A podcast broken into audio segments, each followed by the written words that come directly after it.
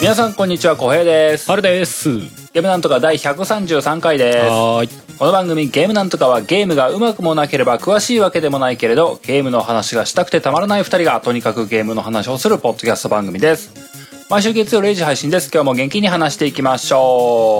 はーい夏真っ盛りでございますねうまあ8月も終わりだけどねうんまだまだ暑いねそうですね今年あれですねまだ台風とか一切来てないですねあ一回ちょろっと沖縄の方かすめたのかそうだねニュースとかでは見るけど実なんか生活上は特に当たってはないかそなうだねなんかもうひたす梅雨が明けたらひたすら晴れてるみ たいなま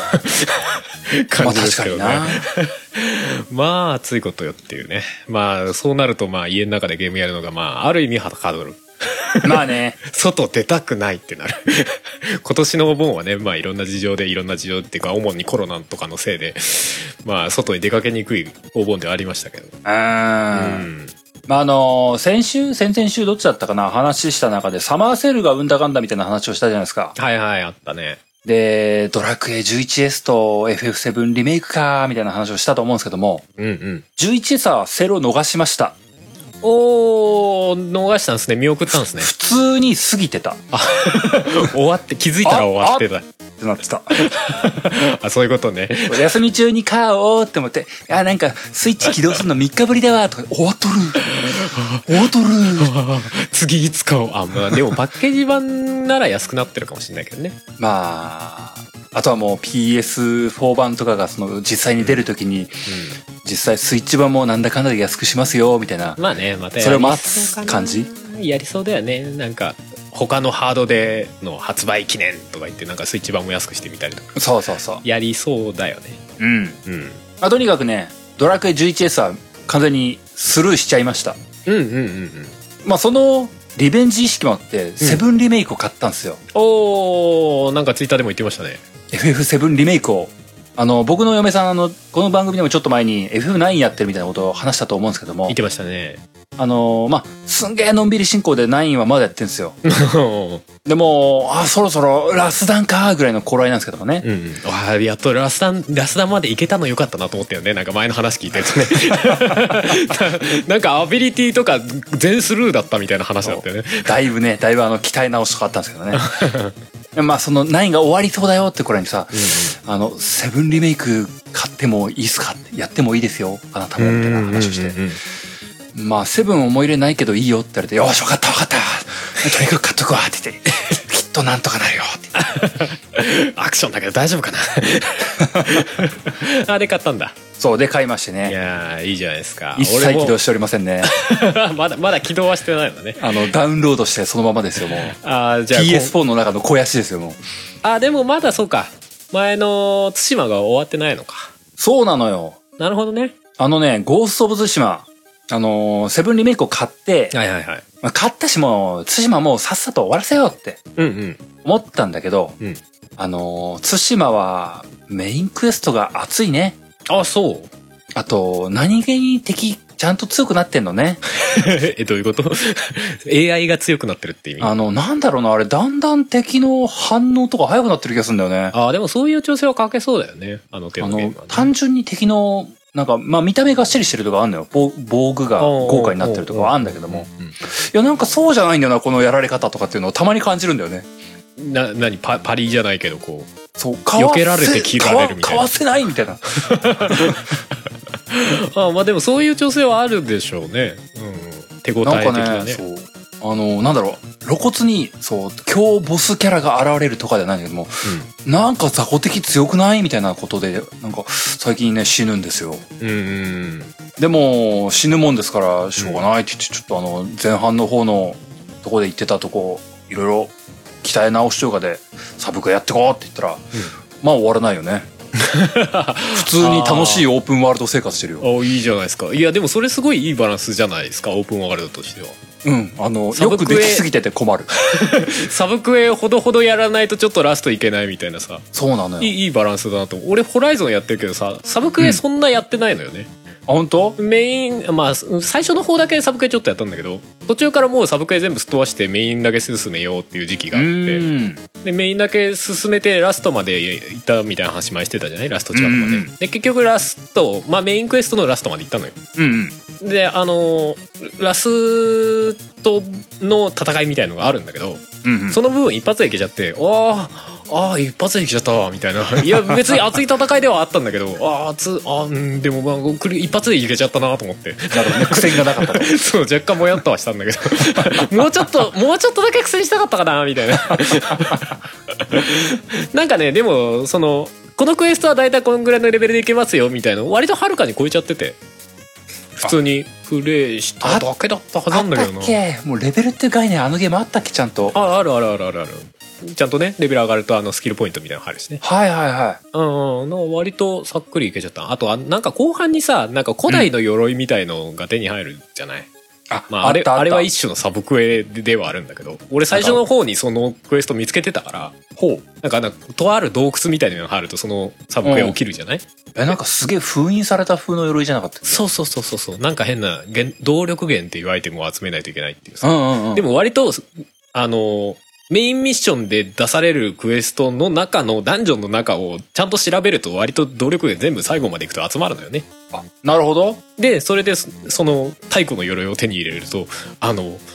普通はダメージ受けると自分のライフ減るんだけど要はあれだよねあの FPS のさああ。なんだろう近未来的な FPS だとさ最初シールドがあってでシールドがなくなるとライフが減りますみたいなのあるんじゃないうんうんあれ風になるボーダーラのンよズスタイルな そうそうそうそうあんな感じになるのよだから、はいはいはい普段だとダメージ食らうとうわライフ減ってきた回復飲まなきゃってなるんだけど、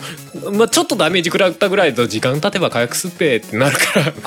ああ、そっかそっか、そういうのだった ね。はいはいそう。極端に強くなるのよねでそれなるほどねそれ取ってたからさなんかラストも割とすんなりいけちゃってあおおみたい な感じではあったまあでもそうだよな。いやなんかね、僕、うん対馬やっててね、なんか、うん、あの、見た目変わる装備もいっぱいあるんですよ。うんうんあの、武者甲冑みたいなのとかさ、はいはいはいそこも面白そうよね、袴みたいなのとかさ、うんうんで、柄というか、防御力は変わんないんだけども、色味が変わるとかあんのね。はいはいはい、うん、まあなんか単純な好みで着ちゃってるから さ、防御力とか気にしないんだよね、最近。ああああまあまあわかるよまあまあホライゾンもら最後の装備以外は割と俺も柄で決めてたようん。なんかあんまりなんか性能差関係あんのかなみたいな 属性ダメージが減りますとか書いてあるけどうわあんま変わった気しないですけどみたいそなうだよね。それよりか見た目の方がなんか重視しちゃうよねそうなのよ。いや、なんかね、あのー本当に武者甲冑みたいなのが防御力硬いやつがあったりするんだけども、うんいや、違うんだよ、堺井人公平は。ってねもうちょっと軽装がいいんだよそとうか、ね、もうちょっとあの、あの、堂堂々と薄着で戦うスタイルがいいんだよ。もうちょっと思こっちゃってねうどちらかっていうと忍者ライクの方がいいんだみたいなそうなんだよ。あの、いざ、茂みんとこでこそこそしてもなんか目立たない風がいいんだよ、とか思うと ね。もうがっしりな鎧でこうなんかそう戦うのとはちょっと違うんだよ武将じゃないんだよみたいなそうなんだよ。感じなわかる流浪に献身スタイルがいいんだよ、とか思ってね。袴防御力ゼロみたいなね相手の線の線を読んでたなみたいなさ最近はもうね、向こうがね、がっつりアーマー着てるのにね、こっち袴っつうね。いいじゃん渋いなでもなんか正々堂々と戦えっつってね。世代のせいなのかなすげえわかる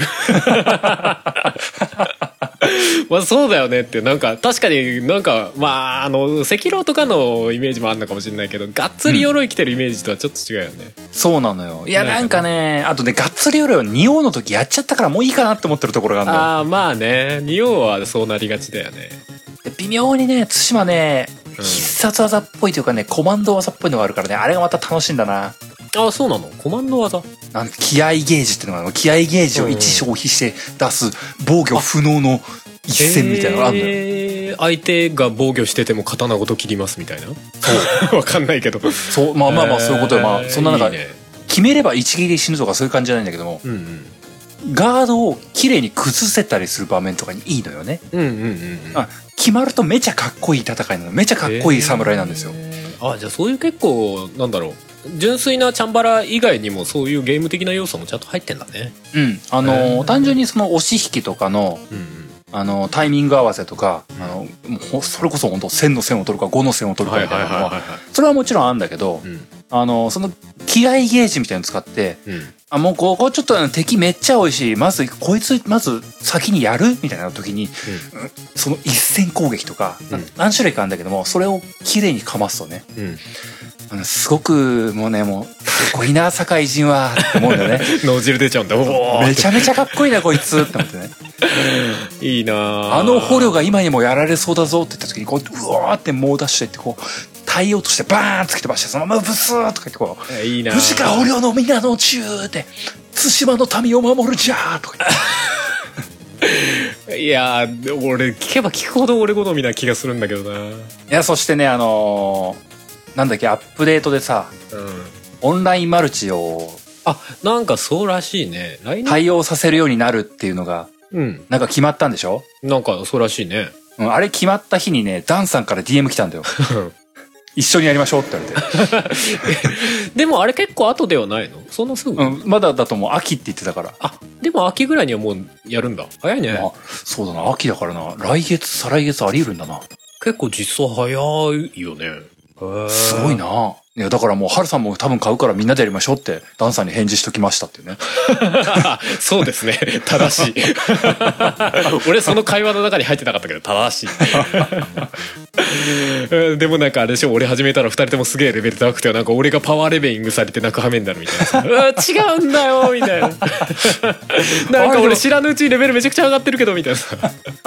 あれあれどうなんだろうなあれレベリングの概念どこまであるかなよくわかんないけどねいや実際オンラインマルチもどういうシステムになるのかちょっとよくわかんないよねうんなんかねあの対戦じゃないんだよコープっぽいんだよねでしょうん協力っぽかったよね、だからなんかそ背中合わせてみたいなツーマンセルみたいな感じなんでしょ多分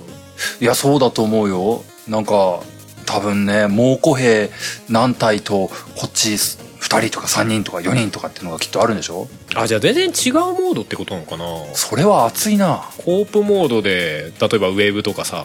うん敵が波状攻撃で出てきてなんかゴーウェーブ乗り切れとかさ例えばそういう系なのかなそれはそれで熱いけどねそれは熱いそれはあのうんメタルギアサバイブ方式だあでもそれは熱いぞうんそれはいいぞまあメインミッションでもまあいいっちゃいいんだけどメインよりもなんかそういう方が合ってそうな気はするけどねメインでオープンワールドで複数になってもなんか現実あのゲームメインクエストを複数人でやるっていうのはなんか成り立たない気がすんな組み合わせ悪い専用モードだよねきっとねそうだよねだってジンが2人になっちゃうからねシンプルにね、それは困る わ困るわわかんないけどなんか誉れコープ誉れの精神がぶっ壊れるわ コープのホスト側がジンでそれ以外側がねもう一人のプレイヤーとかっていう可能性はなきにしもあそうだね増票扱いなら分かんないけどねまあでもちょっと楽しみだね対馬はうんまだまだ先あるでって思ったねよ、手こ入れはすごいと思う手こ入れが早いしすごいっていう 本当だよもう他のゲーム買わさねえ気かというかセブンリメイクやる暇ねえじゃねえかみたいなまあ秋だとさすがに終わってんだろうけどな でセブンレベーク一回挟んでマルチで戻るかもしれない ねそうだなるとね。なんか、だいぶ細いな、このバスター騒動とか言ってな。僕はやってるかもしれんけどもな。わかんないよ追加でこう竜殺しみたいな剣が出てくるかもし れないでかみたいなガッツさんとかじゃ。ないいな あの世界観に竜殺しはない わないな。そうかそうかいいじゃないですかまあまあ、そんな最近ですかね。うんあ俺はあれですよお、うん。あ終のー前回も話してたエースコンバット6が終わりましてわりました。うんあのーミッション数やっぱりそんな多くなかったんで意外とさらっとしてたんですけど、うん、うん。なんかシステム周りは良かったっていう話を前してたじゃないしてた、してた。なんか割とこういうの欲しかったよね的なシステムがいっぱい入ってたみたいな、あのねなんかシナリオ周りはね意外と淡白ではあったうーん。だからなんか6はどちらかというとシステム周りだったりそのまあ軍隊戦というかさうん大多数対大多数で戦うみたいなノリを重視してたんだなみたいなシはいナはいはいリオはねあのー要は自分が住んでる国に敵が攻め込んできてで首都が取られちゃってでその首都を最終的に取り返すみたいな感じで取り返ししたらもうそこで割と話が終わりなのよボンうーん。そうそうそうだからなんか想像してた通りに進んで想像してたところで終わるっていうなんかなるほどね。なんか、どんでん返し的なのがないんだ。そうそうそうそう一応まあ最終的に相手の方になんか秘密兵器みたいなのがあってそこに乗り込んで壊すみたいなのまああるんだけどまあでもそんなにこう、何ミッションもかけて盛り上げるみたいな感じじゃなくて割とさらっと終わるみたいなるほどななるほど、うんその代わりまあ一つのミッションの中にいろんな目標があってまあいろんなこう戦略がは幅があるよみたいなああなるほどねところに重視したんだなみたいな感うんじうでんうんうんうんあれはあれで面白かったなやっぱりセブンやるとセブンはやっぱりそういうワンミッションの中でいろんなやり口があるよとかっていうよりはかはやっぱりストーリーをちゃんと追っていくみたいなうーんゲームだったなと思うのとうんうんうんえっ、とねセブンはね環境のバリエーションが多かったなって思う改めて環境うん6ってまああるよねっていう割と現実的なさまあ地形だったりとかうんうんっていうところでまあ地上なり空中なりの敵を倒すみたいなところが多かったんだけどセブンセブンは、まあ、改めてその6やった後に考え直すとうんなんかねすごいこう渓谷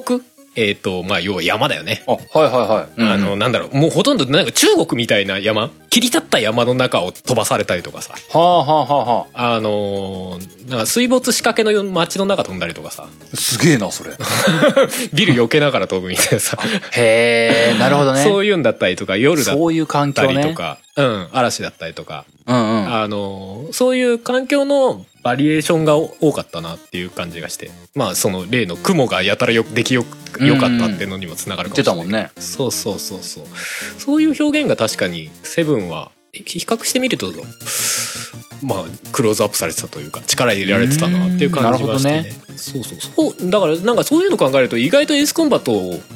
なんだろう4以降ぐらい毎回毎回同じような雰囲気だななんて思ってたんだけど結構作品によってなんかクローズアップされてると結構違うかなっていうなるほどね力入れられてるちゃんちゃんと味付け変わってるってことかそうそうそうそう5はもう完全にストーリーのお話がメインな感じがするのね、うーんこっちの国とこっちの国でやり合ってみたいなでキうんャラクターたちが結構立ってるんだよねうんうん5なんかはうんでまあお話がちょっと長めだったりとかもするんだけどでうんまあ一回終わりかなと見せかけてその先があったりとかね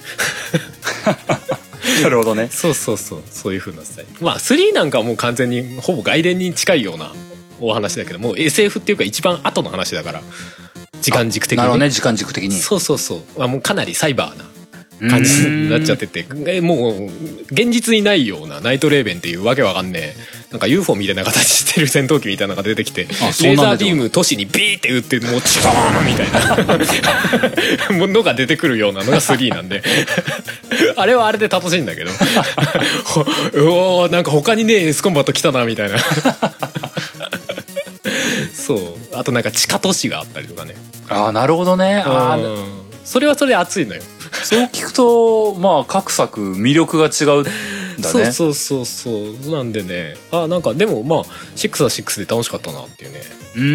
ーんであんまなんか個人的にもあんまり長すぎずでなんかサクッとやり返すっていう感覚にはすごいちょうど良い作品だったなっていうう、んうん、うんうんうん感じだったかなそうだよねまあステージクリア型とかだとねうんちょちょっとやるとかでもやりやすいしねそうだねまあオープンワールドとかももちろんないしで、うんミッション数もそんなに多くないからうんうんうんさっき言ってた5とかだと20超えるからねミッション数がね20か20って聞くと結構多多いねそうでしょ。だから15ぐらいだと、15でまあ、特にダウンロードコンテンツとかも、まああるっちゃあるけど、基本はそんなないのかななんか、あーあるらしいんだけど、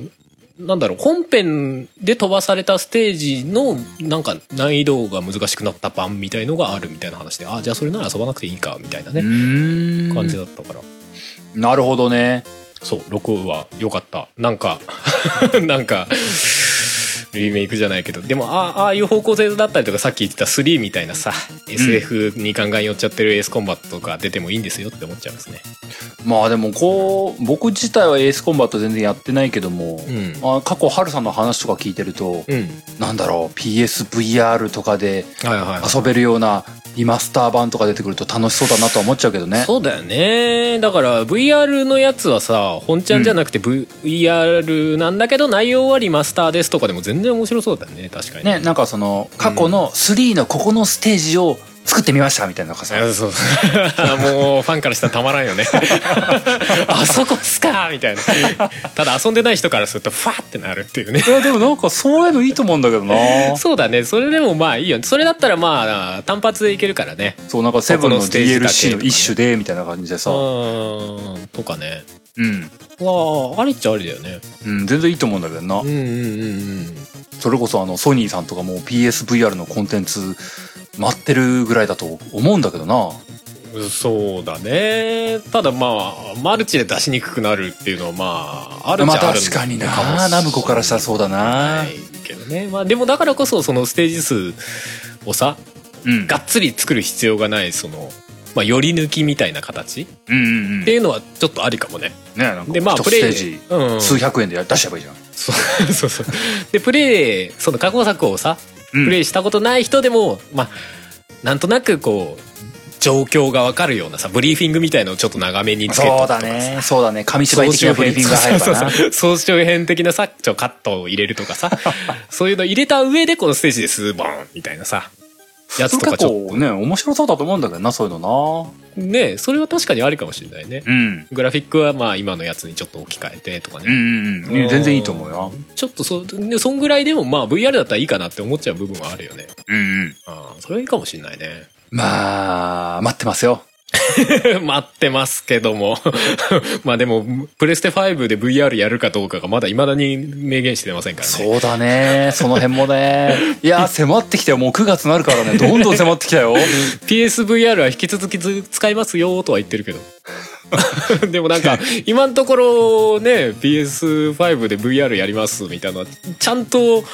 発言はしてないからね そう、なんかね、含みのある感じのね、う匂わせしかしてこないみたいな、匂わ。せしかしてこないよねやる気はないことはないですみたいな 今のところ ニュアンス的にはそんな感じなのでどうなんねでしょうなもうまだ未だに値段も発売日も出てませんしねえ。わかんないもんね。ねまあまあまあ、その辺はね、うん引き続き情報を追うばかりですよ。そうですよまあまあ今日も本編に入っていこうかと思いますけども、うっ今すうっす日はお便り会でございます。い。はい、お便り会でございます。 あゆみさんを呼ぶのは失敗こいたんですけどもね。 だから今回は一回単発ですけども。そう、今回は単発で僕とハルさんの2人でお便り会していこうかと思いますんで、早速本編入っていこうかと思います。はーい。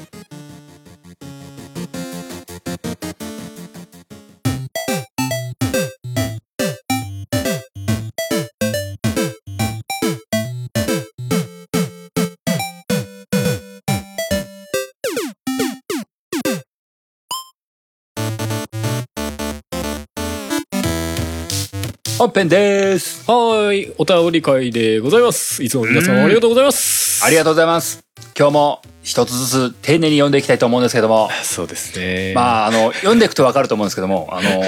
お便りもらってた時期が5月ぐらいなんですよね。そうですよ。5月ですけど何か。もう本当すまない。と申し訳ない。な 何か。すまんかった。 すすまんかったっていうか、まあまあ、現実問題しょうがないですけ どね。うん、なんかね、うんあの、なかったことにもしたくないのでね、そうなんだよね。せっかくいただいてるしね。季節外れ感は否めないんですけども、ええええええまあまあ、ゆっくり多ねめに見てください。 そうですね。ちょっと時期的なやつがどんどんずれてっちゃうんで、本当申し訳ないなとは思いつつ。ねえ、もう、そうなのよ。季節柄の話が全然合わねえのが本当申し訳ねえ。そうですね。もう、あの、なんか火星と通信してるみたいな感覚で言いたいもらえ れば。あーって2ヶ月後に返事来たーみたいそうなね。そうそうそう。お、やっと来たわ、み たいな。まあまあ 読んでいこうだと思います。はい。えー、まず1本目、えー、ムーンさんからいただきましたね。読んでいかせていただきます。はいえーテーマのご提案ということで。えー、小江さん、春さん、あゆみさん、こんにちは。はい。いつも楽しく拝聴していますんに。ちはえー、コロナで外出が自粛される中、私は順調にやろうと思っていたゲームを消化して、今年後半やるものがなくなってしまいそうな勢いです。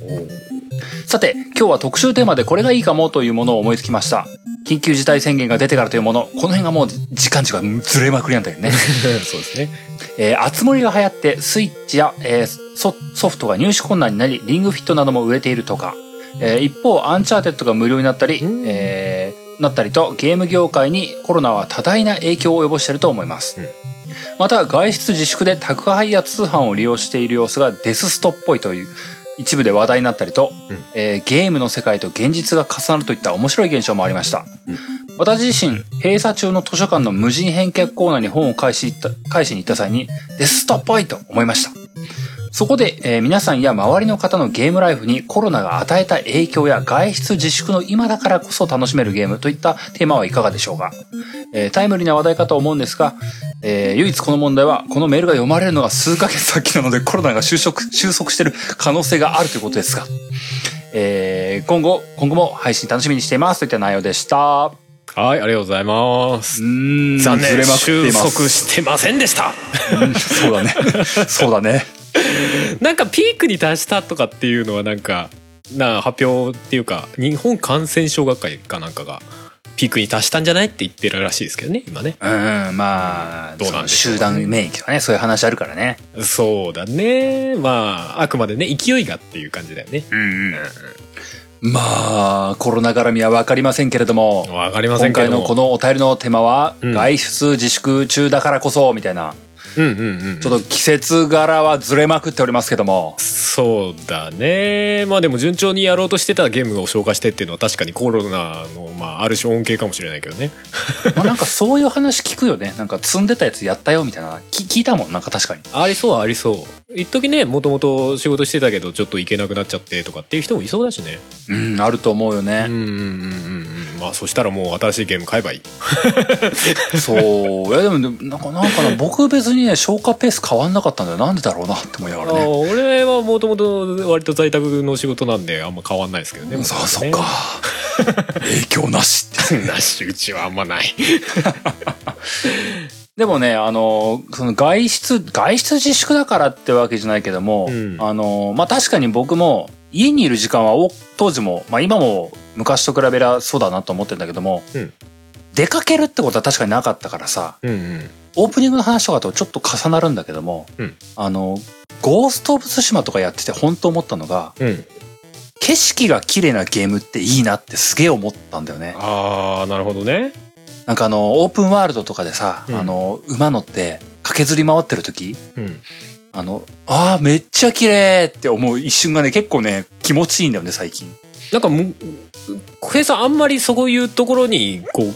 興興味がないっていうのもあれだけど割とスルーしてそうなイメージだったけど変わってきたってことなのかしら変わってきたのかななんかね、ゴースト・オブ・ツシマとかいう、うんあ、あのゲームの出来がいいとかもあるかもしれないし、その、最近旅行行ってねえだとか、そういう鬱憤がな、僕の内部であるのかもしれないっていうのを最近思うんだよ。んんうんうん確かに昔は、あの、そんなことよりも、あの子が苦しんでるんじゃいみたいなね、こう、メインクエストの脳が激しかったんですよ。もう最近なんかね、ま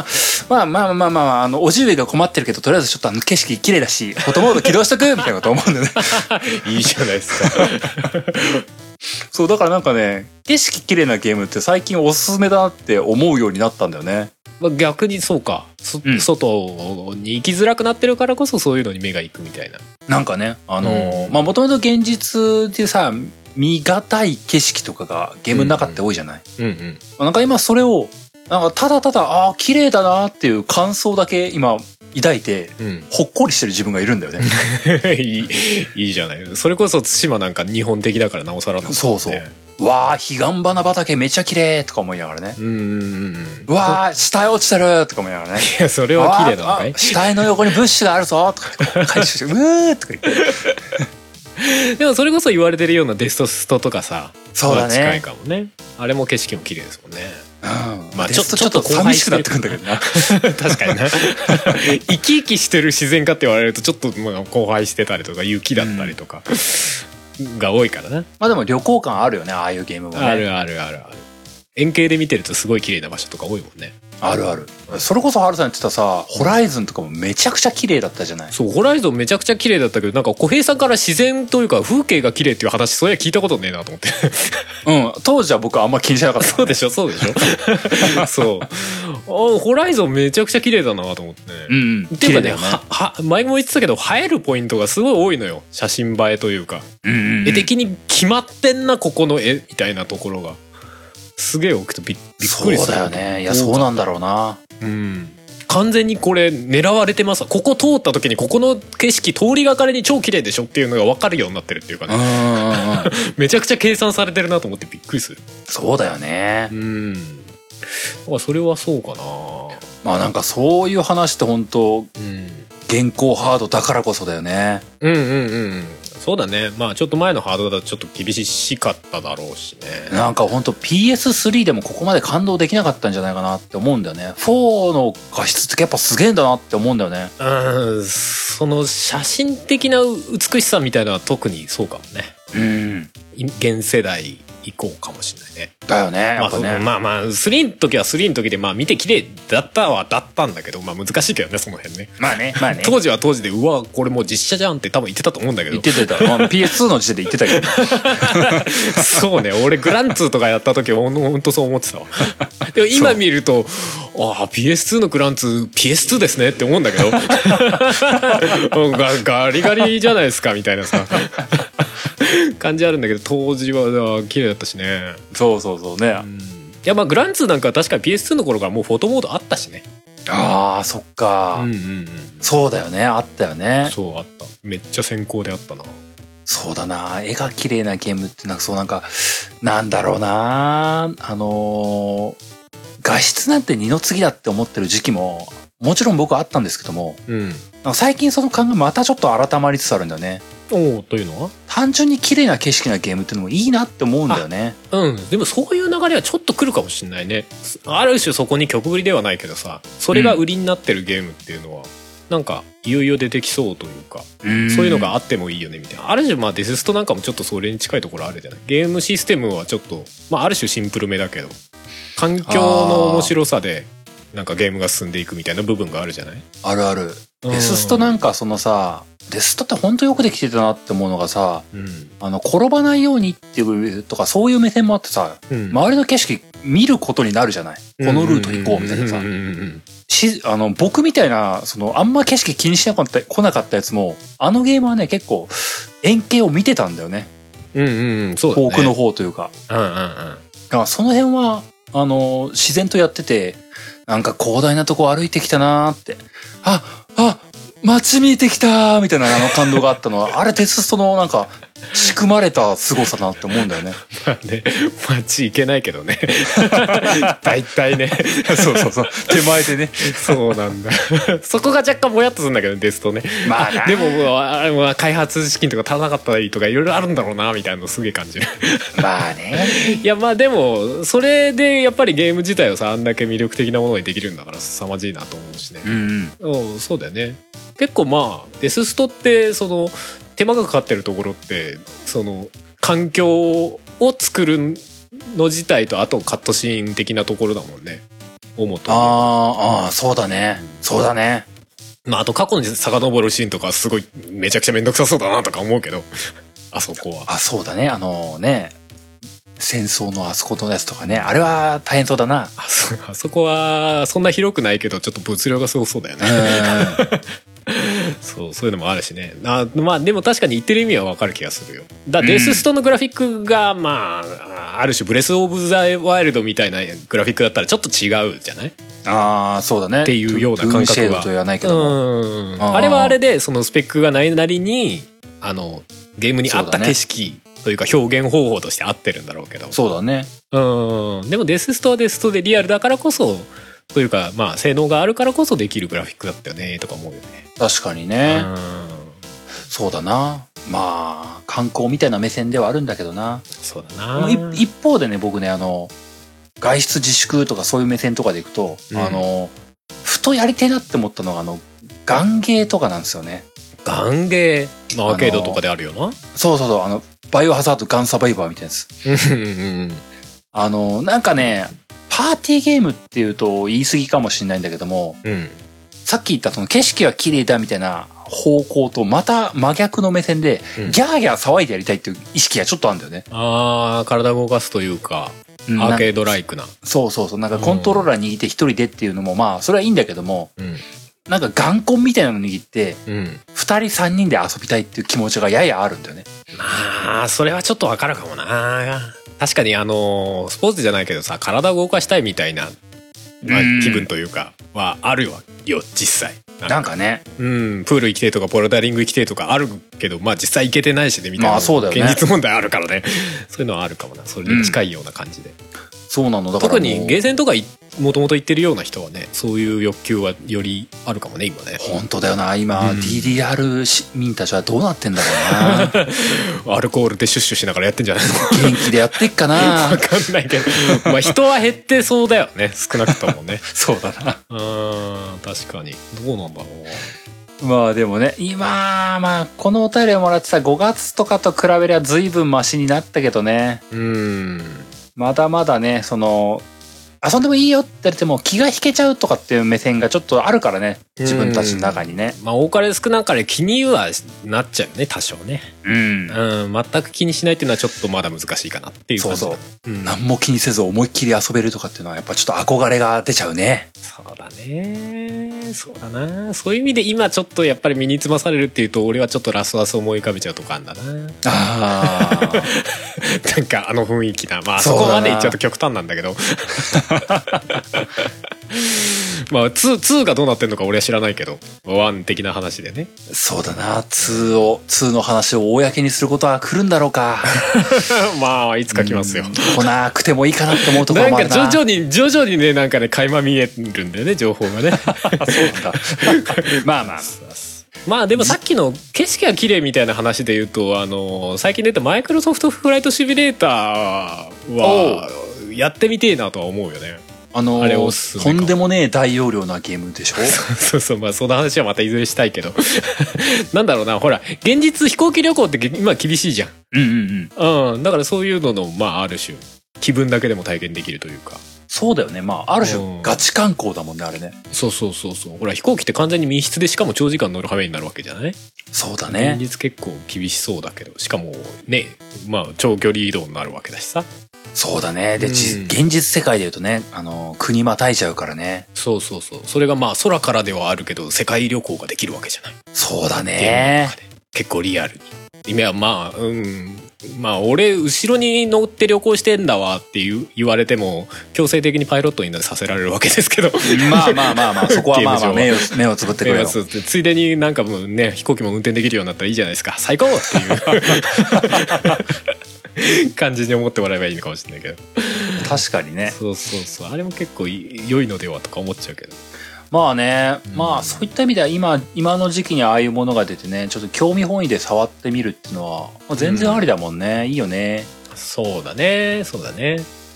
まあまあ、そんなところですかね。うじゃあ、2本目のお便りいっちゃおうかと思いますじゃあよ俺。読みますかあ、はい、お願いします。えっ、とこれお名前は YOU さんでいいんですかね YOUU さんですこねれ、ゆうゆうさんだ。はいえっ、とタイトルが「ゲームパッケージ」うん。えー本文が「はじめまして最近ゲームなんとかにハマって楽しく拝聴している男子高校生です」ありがとうございますありがとうございます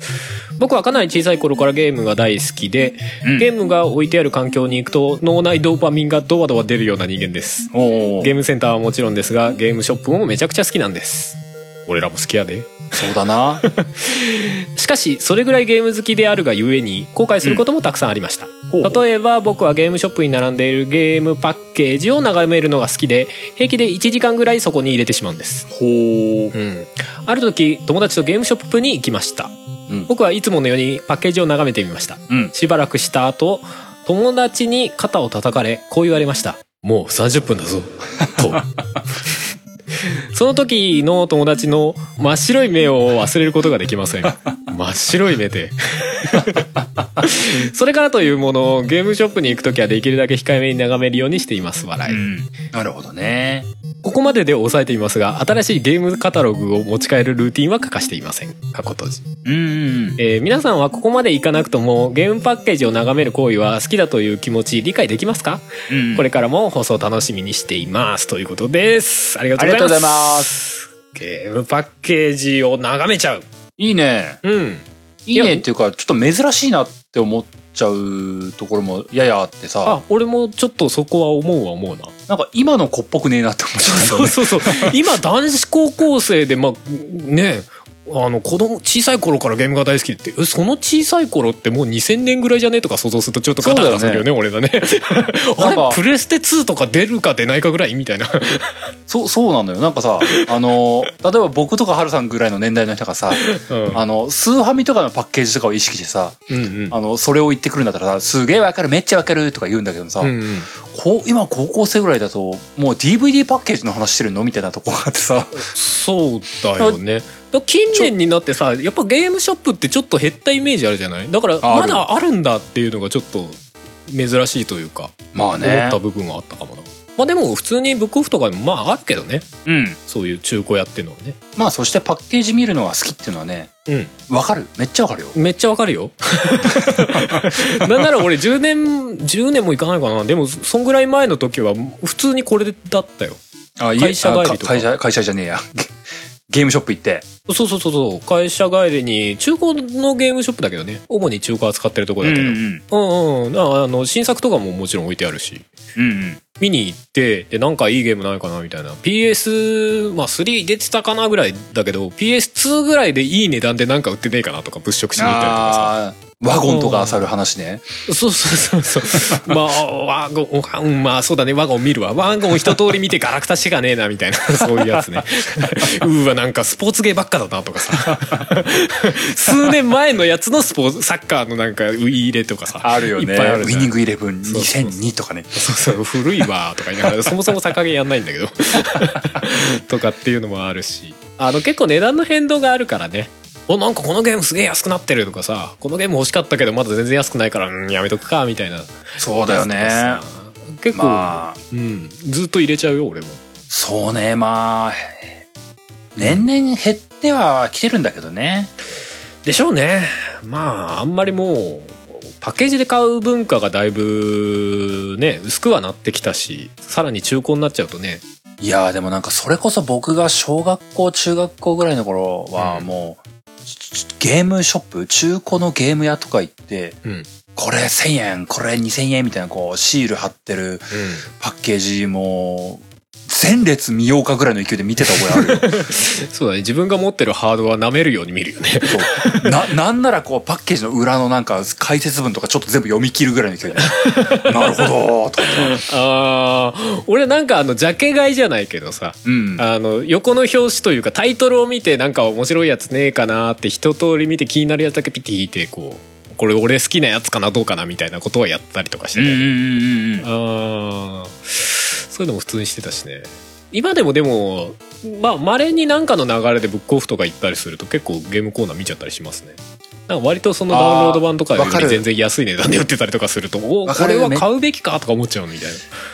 確かに用なくゲオ入った時、うん見ちゃうもんね。なんかとりあえずその列通過するもん ね。うん、まほーんあって言そうってだたよねあーでもわかる電気屋とか行くととりあえずそこを素通りしてみたりとそかう、ね、なんの、なん買う目的なんもないんだけど、とりあえず通るんだよね。そうそうスイッチのコーナーとか無駄に見て今何が流行ってんのかなみたいなあマリオカートみたいな さそういう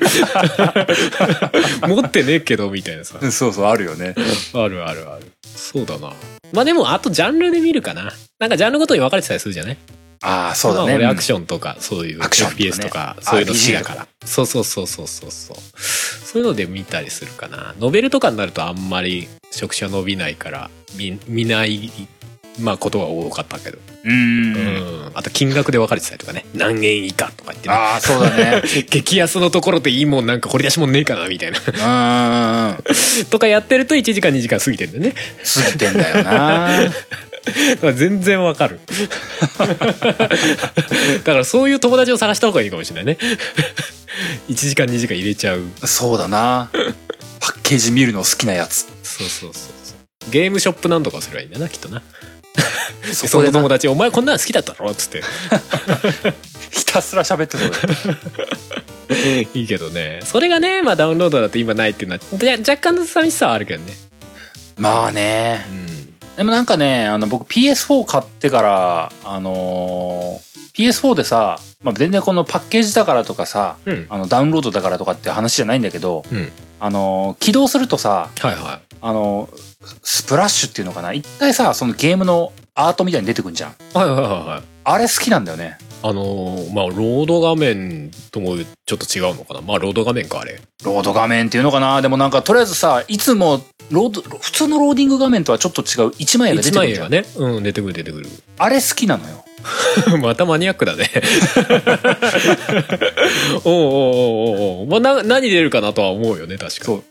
あれがね、あのーやっぱなんかさ、ゲームを表す一枚絵とかになってさ、はいはいはいはいでさ、パッケージとも違う絵だったりすることが多いんだよね。うんうんうんうんで、最近はそのパッケージ持ってないやつとかさ、うんあのー例えばだけども、ドラドラクエとか FF とか買うとさ、うんあドラクエはそうでもないかな FF とか特にだけど、うんあのパッケージ自体がさ真っ白にロゴだけとかさ、あー真っ黒にロゴだけとかっていうのはさ、もう、ノムリンスタイルはよくあるんですよ。うんうんはいそういうのってさ、要はさ、パッケージがさ、もう、発売される前から想像ついてたりするぐらいのやつがあったりするんだよね。てこんなんだろうなみ たいなそうそうそう。それってまあ、それが嫌なわけじゃないけど、うんそれが、そういうパッケージであったとしても、その、ゲーム起動した時の1枚絵はちゃんと別にあるんだよね。うんうんうんただねそうだね2枚目のパッケージぐらいの気持ちで見てる時あるんだよ。 あの画面をそうそうそう。すごいあれだね普段あんまり気に留めない画面でもあるよねあそこねうん。でも僕は、あれ割とね、あのースクショ撮ったりするんだよね、僕。あでもそれはわかる気がする俺も最近そういうのあったわあの本当フォールガイズっていうさおう最近流行ってるなんかなんだパーティーゲームみたいのあるじゃないオンラインのパーティーゲーうムんみたいなやつ、うん。あれとかもうあのそこに出てくる画面ってさフル画面でさ1枚絵がボンって出てくるじゃないだか出てくる。らなんか使えるかなっていうかさなんか壁紙とかにもできそうだしさなんかとありあえずそれもあるスクよショね。撮そっれもてみたある。りとかその目線もある。さうんあるよね確かにあれが、もう、ゆうさんもおすすめだ よ。 おすすめだよ。おすすめだよ。おうそこ、そこを見ろと。 そうそう。いうことね。買って起動して違う絵が出てくるから、パッケージと違う絵が出てくるって言って。まあまあまあ、そういう楽しみもあるかもな。確かに。俺もあんまりなんか楽しみとして見てなかったけど、あ、なるほどな、とか思ってたよ。そう、なんかこんな絵出てくんだ、みたいな感じるんだよね。うんうんうん。いや、あるかもね。確かに。うんなるほどね。あ、あと、ゲームカタログを持って帰るっていう話、書いてあるじゃないですか。あ、はいはい、お便りの中で書いてゲるームね。カタログってまだあるんだなと思って。あんどこまあ、あるって書いてるからあるんだろうけど、見たことねえな、もね。なんか、確かに昔は昔でなんか小冊子みたいなの確かあったなと思って。なん何月号とかさ。う。うんなんか、まあ、新作のゲームが簡単に載ってるなんかペラ3ページ4ページぐらいのさペラペラっていう感じうんのうんうん小冊子とか確かにあったし PSP の時代とかなんか結構持って帰ってきてたなっていう記憶はあるんだけどうんうんうん。いやまだあるんだと思ってねちょちょっとそれは見たい何が載ってんのか見たい、そうだね、今どういうの乗るんだろうな。うん、いや基本今ってさもうそういうのってインターネットでやっちゃってるような印象じゃないうん。例えばメルマガとかでさ来たりとかさまあまあ、ツイッタ現ーの実、公式アカウン紙トとかねペラじゃ情報量少なくなっちゃうもんね、今。うん動画とかトレーラーとか流しちゃう時代ですから。うんうんうんでもなんかその時代なのにもかかわらずその紙でカタログがあるんだったら逆に見たいよねなんかねそうだね、何乗ってんだろうな。 ちょっ確かとにな。なんだろうこっち的にもなんか懐かしさ見たさみたいなところもあるけどうんうんうん。ちょっと気になるねどこどこが出してるのかとかまあでも任天堂とか出してそうかなああ、まあ出してんのかな。まあ出してても不思議じゃないっていう感じだもんな。うんうんうんうんちょっとね気になったりはするななるほどね。まあ確かに。うんまあ場所によるんだろうけどねうんうん。うんどこに置いてるかもわかんないしね。うんでも今ゲームショップっていうゲームショップってどこになるんだろうねうん改めて家電屋の一角とかそういうのはまあちょこちょこ見かけるけどもう僕、僕みたいな地方民だとどれが全国区なのかもわかんねえから な。あうんカメレオンクラブとかって、あ、あ懐かしいもうあれもうないんだっけもう。もうないカもう、メもクラうですねもうわかんねえよ。もあれもそうだよね新品と中古扱ってるような感じだったよねう、うん。懐かしいなまあゲオとかも今近いのかなもう、ゲオってゲームショップって呼んでいいのかわかんねえしな。そうだねまあもともとなんか CD とか DVD とかそういう系のイメージだよねうん。ゲームショップおもちゃ屋のイメージだった昔売ってるのってああ、まあ、そうだね。僕の小学校とか中学校は確かにおもちゃ屋っていう概念がね、そうだよねテレビゲームとプラモデルがめちゃくちゃ置いてるところね。ああったねでちょっとただげができるみたいなねそう。で、なんか、し、 私有台、私有台というにはなんか丸出しだなみたいな私有台があってね。うん、そうだね。本体だけこう、カバーがついてる、こう、なんか、そそのままのやつが置いてあるやつね。で、こう、近所の小学生がたむろして、こう、みんなで、うわー楽しそうだなっ て。うわー FF61 万800円、マジか、たっけーとか言って。たっけいや、ーとか言ってまあ、そうだったな。まあでもあの頃は消費税が安かった な。関係ないけど。今のゲーム買うときに消費税にびっくりすんだ、本当 に。ああ、6800円かって買ったら6000円台後半になってたりとかさ、嘘みたいな。ああ、そうか、計算するとそうか、6900円までいきますかみたいな。まあまあまあな。えーでもそうだな今のゲームショップ、うんえね、逆にちょっと聞きたいけどね。まあ、個人経営のゲームショップとかあるんでしょうねきっとね場所ああにまよあってはね個人経営はねうんなんか俺今までそういう店ってあんまりなかったけどうーんあであもんまりねゲームビデオゲームとうんあのトレーディングカードとかねああいうのをなんか一緒に扱ってる店は一箇所あったなああ、遊戯王カードな。そうそうそうそう遊戯王カードが並んでるところになうん、おまけでゲームを売ってますせ、みたいなね。俺逆だったら多分1階がなんかそのビデオゲームがドサーっているいろんなものが置いてあっておー2階目2階がトレーディングカードコーナーみたいなもうあトレーディングカードがバーって置いてあるみたいなとこだった気がするなあそれも聞いててちょっと時代感じるね、なんかね。うんあの店はまだあるんだろうか微妙にあの前の仕事職場のところは時は途中だったからいいんだけあどあ今はもう全然行かないからうんとかそ思ううだねよな。うん懐かしいないやまあでも俺ら二人ともゆうさんとは同じ側の人ですねああ、そうだね、うんパッケージ見るのは好きだよって。全然いい、なんまか多分ね、そんな人いっぱいいると思うんだけどね。あ、ゲーム好きだとそうですねゆうさんの年代でどうかはわかんないけどもね。うんあまあ確かにねそうかもねうん。ブラウザでセールとか見てる方がいいじゃん見やすくてとかってなるかもしれないねうん、まあ、それも気持ちわかるしね。うん、一方でそれもわかるしね。うんうん、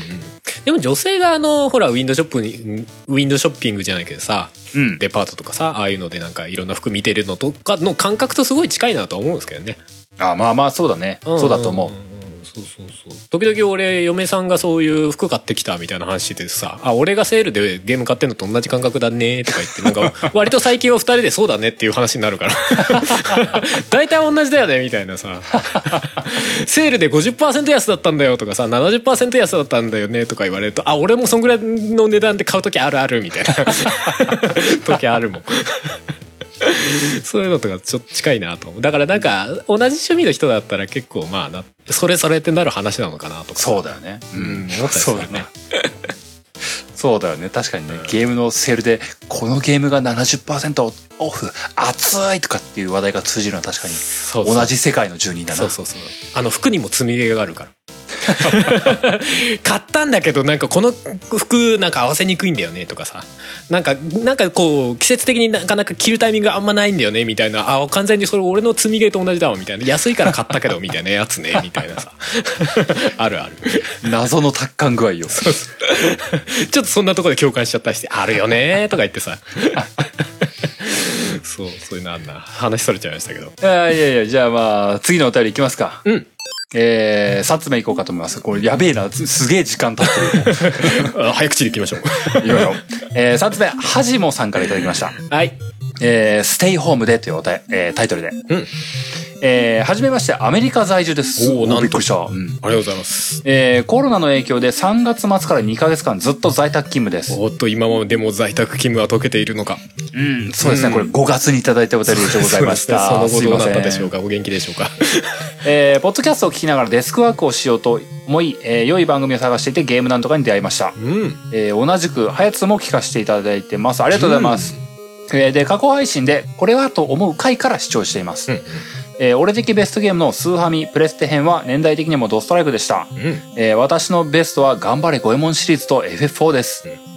えーまた、レベル27のゲームボーイをなんとかで小平さんが語られていた、えーナイトガンダムラクロアンヒーローズは当時私もハマった記憶があり嬉しかったです。それ僕も嬉しいな。なんかそう言われるとね。 え、でも、ラクロワンヒーローズ結構反響なかったでしたっけ本当あ、そうだっけなんそんかなあイメーれジ、もあるけど。僕阻害されてた記憶ばっかあってさ。なんかなんかね、ドバイな意識があるんだね。逆にあの知ってる人からするとそれそれってなんのかもねあんまそれで上げてくれる人いないんだよねみたいなそうかもしれないな。ね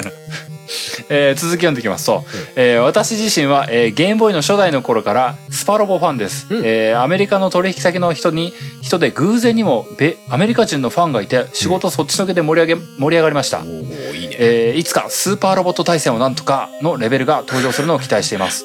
えー今年は PS5 の発売の年でもあるので PS5 でスパロボにも期待していますこれからも楽しいゲームトークお願いしますといった内容でしたあはいありがとうございりまがとうございますすうんいいですね海外でまあスパロボっていうとね日本の文化じゃないですかうんゲームの内容自体もそうだね、アメリカでさ、スパロボ、ああ、好きなんだよねって言われたら、うん、テンション上がっちゃうね。 そうだねマジってな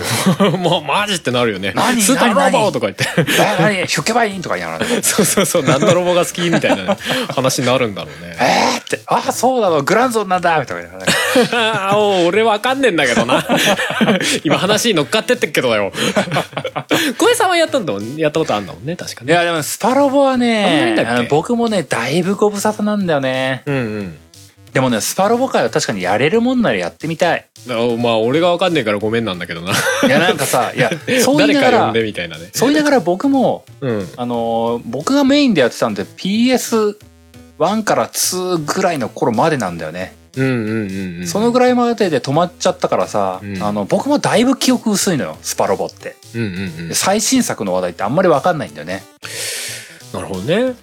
だからね、あのーまあ、ハルさんがどうとかってわけではなく、確かにね、うんうんスパロボ好きな人ってどっかいねえかなってちょっと思うぐらいなんだよいね。やスパロボ好きな人って言ったらめっちゃ手上がるでしょうよ本当に、そうかな。いやと思 うよこの番組でもだってちょいちょい聞くじゃないスパロボの話ってそうかななんかスパロボ好き、うん、本当スパロボ好きな人なんか、うちの番組来てくれません本当募集系でだって結構な名前上がるでしょうよスパロボ本当そんなことない俺なんかそんなイメージなんだけどあのーススパロボアルファぐらいまでが僕の主戦場だからさ、こう。 あーアルファねエヴァ出てやってたやつそう、エヴァそうエヴァが出たぐらいとかね、もう、あの、うんガンダムで言うと、ゴッドガンダム、ウィングガンダムぐらいまでが頑張った時代よ。うんうんうんうんまあ俺も確かにその辺までぐらいしかイメージないけどもうなんかね、最近のはね、そこそこね、システムは話は乗ってけると思うんだけどね、出てくるアニメ作品がついていけねえっていうのが多いんだよね。うん、俺そもそもわからない世代のやつが多いからさなんか何をフックにしてやったらいいのかっていうのがいまだに分かんなくて手出せてないよねあね、でもね、あの、スパ、わかっ、僕から言わせてもらってね、うんスパロボってね、とりあえず飛び込んでみることが大事なんだよね。いやそうそうそう聞くんだよでそっから逆にその作品のこと好きになるでってのもなんか言われたことあるし分かるんだけどそうなのよ。わかるんだけどもねいざ最初にやろうっていうフックになかなかならないというそうそうそうれそれ以上にやりたいゲームが他にいっぱいありすぎるの困るのよそう、あ、そしてあれね、時間食うよー。まあシミュレーショめンちだゃから、ね、くちゃ吸うよ、あいつ。戦略シミュレーションだからまあ時間かかりがちかもねめちゃくちゃ吸うしね、大抵マルチエンドなんだよね。あーでもなんかすごい熱量がこもってるゲームなんだろうなっていう雰囲気はすごい感じるのよねなんだろうね、開発の人もね、うん好きで作ってんだろうなっていうのね、感じるのは確かにあるんだよね。うんうんうんアニメーションとかどうかしてるクオリティで作ってるもんねそう、どうかしてるのよ、あいつ ら。 なんかちょいちょい話題になる けどまあまあそれは確かに見応えあるよねそう、だから、そう、スパロボはな、うん、ほんと、もう、薄本よりこれもなんか募集しようかな、なんか、スパロボの話したいよって人がなんかいたらもう、お便りだったり DM とかで送ってください。うんうんあ全然の来、そうな気がしますよ僕も中途半端な知識ですけども、あの、食いつける限り食いつこうと思いますんで。 そうですね俺はちょっとなんか遠目から見る感じになりそうですけ どいや面白そうですよねうん逆に聞きたい感じはある知らないからこそ、まあうね、ん、いやでもこれ挙げられてるようにスーファミのね俺的ベストゲームの回が刺さったらしいですけど確かに最近スーファミの話あんましてないですね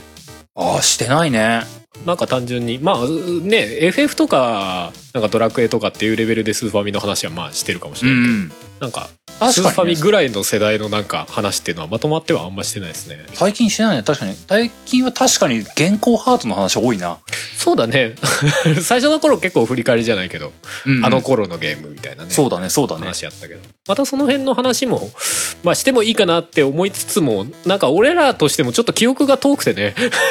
まあね。っていう部分をだけにしもなんだよね なんかおど思い出せっかなっていう自信がちょっとこ うぐらつく時があるわかるわかる、。 まあでも確かに、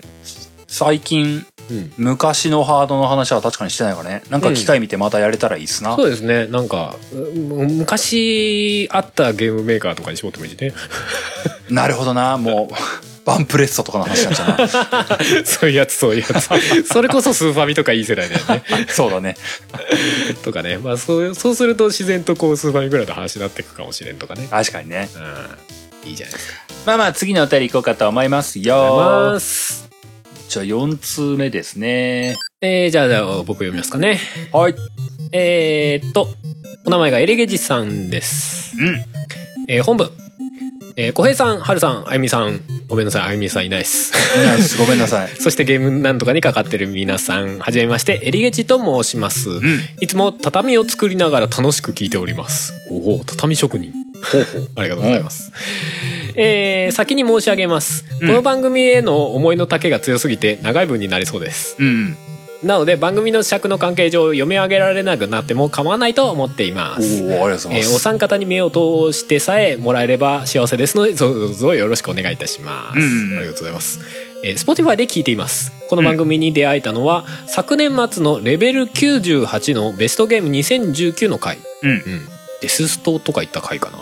ああ、僕、赤狼とか言った回かなかな、かなえーそれまでポッドキャストなんて触れたことのなかった私うん。 Spotify 音楽だけかと思いきやポッドキャストなるものの存在に気づきどんなものかといろいろ漁っていると、大好きな映画「スター・ウォーズ」について語るみたいな見出しに引き寄せられその番組を拝聴することにしましたうん。とてもつまらなかった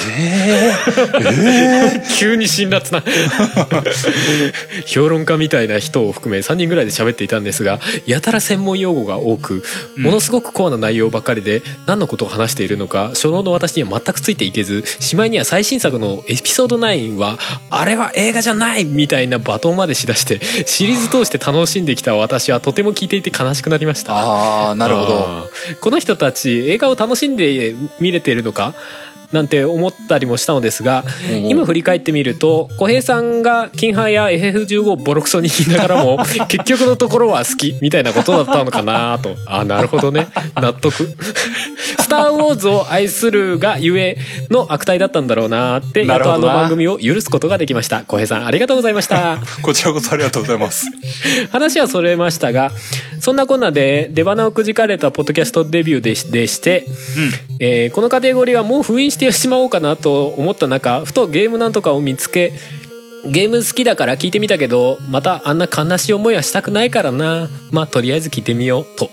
そしたら2人のゆるゆるなトークがドンピシャ ゆるゆるなトーク まあまあそうか見事にはまってしまいました小平さんとはるさんのおかげでポッドキャスト嫌いにならずに済みました本当にありがとうございますあありがとう、ありがとうございます。それは嬉しいですね普通素直にね、えー初めて聞いたのがレベル98うん。そしてその後に99と2回にわたってベストゲーム2019を聞いた後次回は新年一発目となんと同時に記念すべき100回放送というではないですか、うんありましたねすごく楽しみにしていたのですがそれと同時にこれまで2回しか聞いてない今の私には次回の100回をお祝いする資格はないのではと感じ遡ってレベル1から聞き直すことにしましたおー 頑張りますね。え順を追って回数を重ね、えー時に声を出して笑ったり時に首を縦に振りながら思い切り共感したりそして浩平さんの並々ならぬゲームへの熱い感情移入そしてドライにあしらうクールな春さんそしてたまに珍しく春さんがヒートが上がると今度は浩平さんが引く みたいなこのお二人の掛け合いを聞いてて楽しかったです、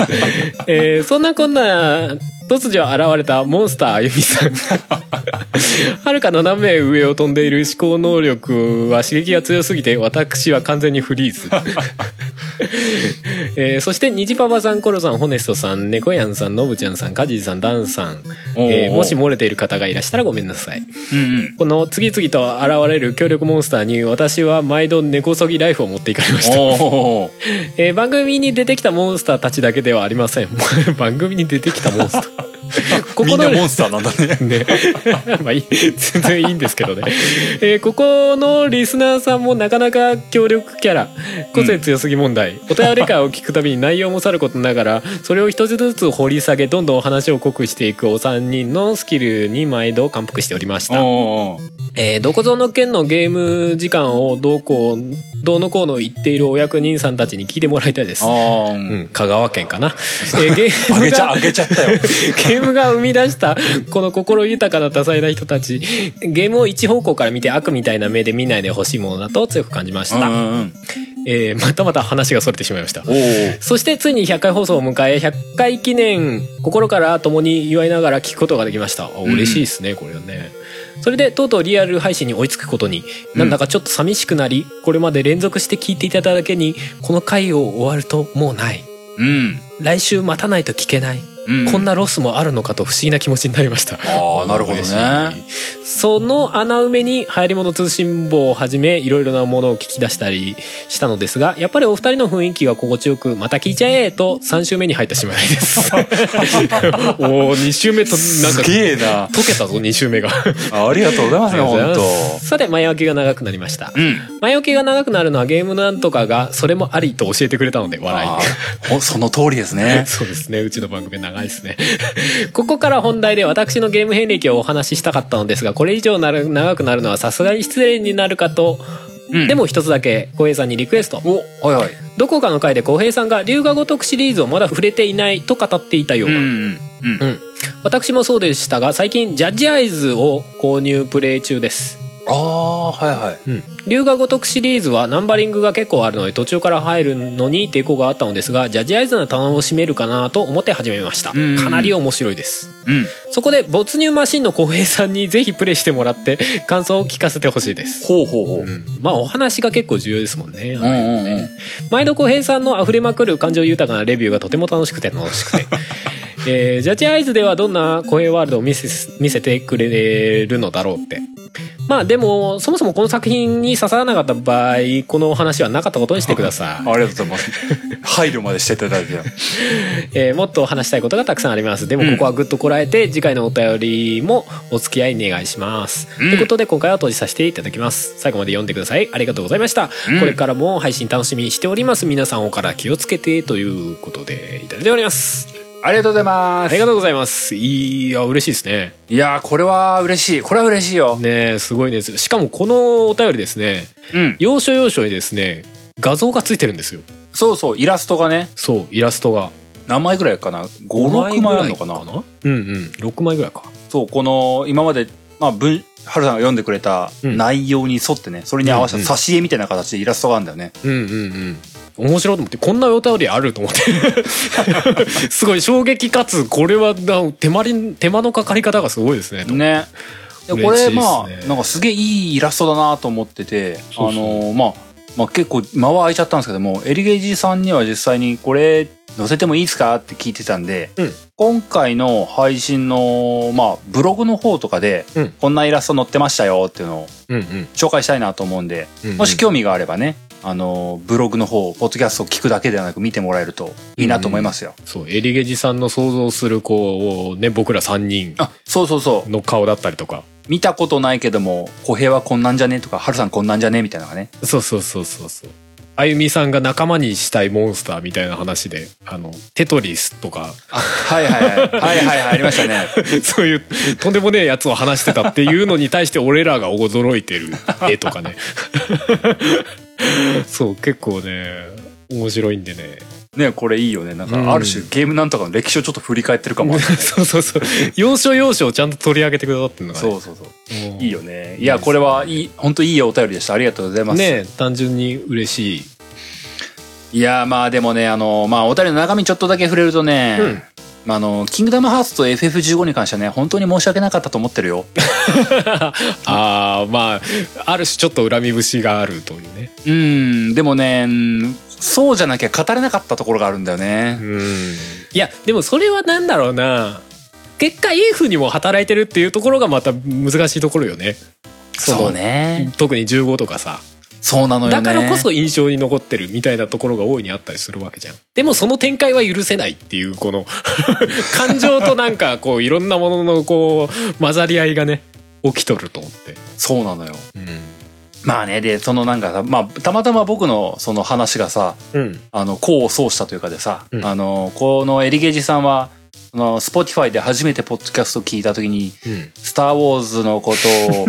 まあなんかボロクソに言ってるように聞こえたっていうのが、 はいはい、まああったけど、多分、まあ確かに同じなんだろうなって思うんだよね。そう、たまたまその回だったっていう感じもしなくはないですよね。だからもしかしたら、ゲームなんとか最初に聞いたのが、金派の回とかで FF15 の回だったらやばかったかもしれな い。そうそうそう。それもあると思うんだよね。うんなん か、多分、またこれかポッドキャストってこんなんばっかかっ て。そうそう。 なってたかもしれないね。いや、なんか、あのー語、語りたいっていう時にさ、やっぱさ、あの、怒りとかが混じるのはまあ、あると思うんだよね。まあ怒りも感情ですからねで、まあ、好きだからこそ怒るってのは、まあ僕とか本当自分は、としては本当そうだなと思うから、うんそのスター・ウォーズ語ってる人とかもそうだったんだと思うんだよね。うんうんうんなんか嫌いだから叩いてるってことはないと思うんだよね。まあそうねまあそのシリーズが好きでっていうのはなおさらあるかもしれないね俺うもん「デビル・メイク・ライ」とか1は良かったけど2はクソみたいなのがあったりするし ねさらっと言われるとなんか悲しいね、なんかね。そうそうそうそうまああるけどもさでもそれはまあ感想としてまあ実際あるからねでもまああんまりこうネガティブに寄りすぎないようには実際してるよねゲームなんとかでもねまあね、その、まあ、偉そうなことは言えないんだけど、うんまあ一応、この配信するとし、身としてはなんか、あの、なんか、本当にただただ悪口とかね、したくないなとは思ってるんですよね。うんうんうんそうだねなんかね、せめてね、す好きなんですけども、っていう前提は、匂わせておきたいなとは思ってるんですよね。そうだねそのと特に自分の感情の中でねシリーズ作品でこれよりもこっちの方が良かったなとかっていうのは事実まああるところだから、まあまあ、ねそれはね個人の意見ですみたいなのはまあ事実あるとしてもようんところだね、そうなんだよね。まあそれでもまあ不必要になんか ボロクソに叩いたりとかはするのは良くないよねみたいなよよくないっていうかあんあんまりそこはしたくないよねっていうのはあるよねそうだね。なんとなく気にかけは。はいっていうはいるうよんね、うん。まあ、そしてあとはジャッジアイズですね。ジャッジアイズおすすめされておりますよいや、ジャッジアイズさ、うん当時買おうと思ってたんだよね。あ本当なんかスルーしてたんだけど、キムタクがごとくおそう、なキじみムのお俺もキムタクになりたいと思って。おお そうもう早速だね 感情移入がねいや、いやだってさ、あのゲームになるとしたらさ、あ の、あの、よくテレビドラマとかで見てたあの、キムタク風な、あの、セリフ回しとかお、うまあ、アクションとかすることになるわけでしょうんキムタク風なアクションはよくわかんないけど まあセリフ回しは確かにあるなちょ待てよみたいなやつで しょ要はそう そうそう。いや、なんかしたいよね。ああそうかで、あの、だってあの、カムロ町周りでしょ多分。うんそうカムそうロだよ町ねだったはずう,、だからキムタクが新宿駆け巡るみたいな話でしょんうんそうそうそうそうその見出し好きよ。あそうかど小林さん結構ドラマも好きだしねうん。まあ、普通にキムタクに関して、普通、キムタク好きだなって思うのもあるし、うんうんで龍が如くはね、あれなんだよ、なんだ、なんだったかな、龍が如くのね、すげえスピンオフみたいなのちょっと触っただけなんだよね。あお前もそ話したんだと思うんだけど。うなんかあったっけうん。なんだっけ、龍が如くの存分ものみたいなのがあったんだよね。ああそれはまた微妙なとこだけ触ってますねそうそうそう。なんかね、当時のあれね2、派生かなんかだよね確かねうん。オブ・ザ・デッドでしょ そうそうそうそう、それそれそれ。あったねそれそれ。それ触っただけというね。うんあれどうだったのかすら知らないなあの、まあ、普通に楽しかったけど、これは龍が如くだったのかっていう謎が晴あれれなかはまあった。違うだろう ね龍が如くって結構ストーリーテリング的なところが重きを置いてるからねうん。だからなんか、うん、なんか、うん。うんこれは遊ぶ順を間違えたなって僕当時思った覚えはあるんだよね。うんうんうんうんそうねでもジャッジアイズは確かにその試みとしていいよねなんか今までさ龍が如くってやっぱりずっとシリーズ続いてきちゃったからさ長くなっちゃったじゃないうんだか。らそれをある種1話完結ではないけど1作でちゃんと完結するようなものに改めて作り直したじゃないけどさうんうん。そういうスピンオフをまあジャッジアイズに限らずもしかしたらやっていこうとしてるのかなみたいいや全然いいと思うよねな。ね感じがして試みとしておおいいじゃないですかと思ってうん。まああとはあれだね龍が如くセブンもある種それに近いのかもしれないけどねあれリブートっていうか主人公はもうガラッと変わっちゃってるじゃないあ、そうかそうか。セブンが主人公変わったやつか。そうそうそうそうそうなんかあと RPG みたいになったのもあったよね。あそれセブンあ、のそれがセブンか。コマンドバトルになってるねはいはい。あ、そういうことね。うん、あれちゃんと遊んでないけどなんかね不思議な感じだったあのちゃんとキャラクターはリアルタイムに動いてるんだけどコマンドバトルでコマンド入れると、そこまでキャラクターが歩いてってぶん殴るとか さなんか技出したりとかするみたいなでちゃんと周りの環境も動いてるからあのなんだろう例えば、まあうん車が突っ込んでくるとかさそういうことも起きたりもするっぽかったよなんかよくわかんないんだけどうん、周りの環境もちゃんと動いた状態でコマンドバトルになるみたいな雰囲気でなんか不思議な感じだったへ見てちょっとセブンはなんか俺はシステム面でも面白そうだなと思ったまあドラマとしても面白いんだろうけどねリジャッジアイズも、いいやー、ジャッジアイズね、うんまあ、すっかり忘れてたけんね、うん確かにいつかやりたいな。そうだねまあ押村区はピエール滝じゃなくなってるっていうねキャラクターがねええ一人差し替わってますよ差し替わった、あ、ありました、そういう話 題。ありました。あれピエール滝良さそうだったんだけどねヤクザ感全開のピエール滝だったんですけどえー、じゃあ何僕が遊ぶ時にはもう、全然違う人物に置き換わってるのえーっと中古で古いバージョンを買えば大丈夫じゃないですかねあ、あーなるほどね。アップデート禁止ね。なるほどね。そうそうそうアップデートどどうなんだ俺もちょっとよくわかんないけどまあでもそういうことだよね。DL 版買ったら多分アウトだけど、そうそうそうそパうッケージ版だったら可能性があるみたいな話か。うん、廉価版とか買っちゃうとアウトだけど初期のパッケージ版だったら多分アップデートかけてもキャラクターまで差し替わんなんじゃないかなっていう話を聞いたけどちょっと厳密には分かんないけどまあでもそこ、そこ別に重きを置いてもしょうがねえしな。まあそこは諦めるか。そうだな多分ちょっとしたプレミアついてそうな気がするし ななんかあのピエール滝版とかって言ってそうだ よねメルカリとかでね 別の意味でセロゼット。それはちょっとウケる けどなうんそうだね確かにまあ俺も龍が如くとかちょっとやってみたい感はあるけどね特にセブンはなんかやりやすそうとかもそうだな。まあうんそのなんか RPG 部分もちょっと触ってみたい感じあるな。そうだねあれもドラクエオマージュだしね 完全にドラクエオマージュですからねセブンの主人公が子供の頃ドラクエをずっとやってたから俺は勇者なんだと思い込んでこう RPG っぽく戦闘がなるみたいな話だったよ確かあそんな設定なんだ。そうそうだからちゃんとドラクエに許可取ってやってるらしいですねあれねすっげえもう。そうそうそうそこも込みで気になるし、 なるほどねう。ん、まあ、ジャッジアイズをなんとかやれるかな。やれるかな、まあ、あまり期待せずにお待ちください。 そうですね、まあやれるとしてもいず多分、だいぶ先だわって思うれ。気が向いた時にやるかもしれないね PS5 出た後かもしれんわって思うからね。ね PS プラスで来ねえかなとか思っちゃうね ああ、あそういう、それだな、それ来てほしいな。いやでも滝の剣があるから なわかんないですねそこ はね まあまあ、次のお便りいきますかね。はいはいあーっとじゃあ小平さんかな最後うん。えっ、と、これで5通目かうんうん、これで最後になりそうな予感がするな。そうだな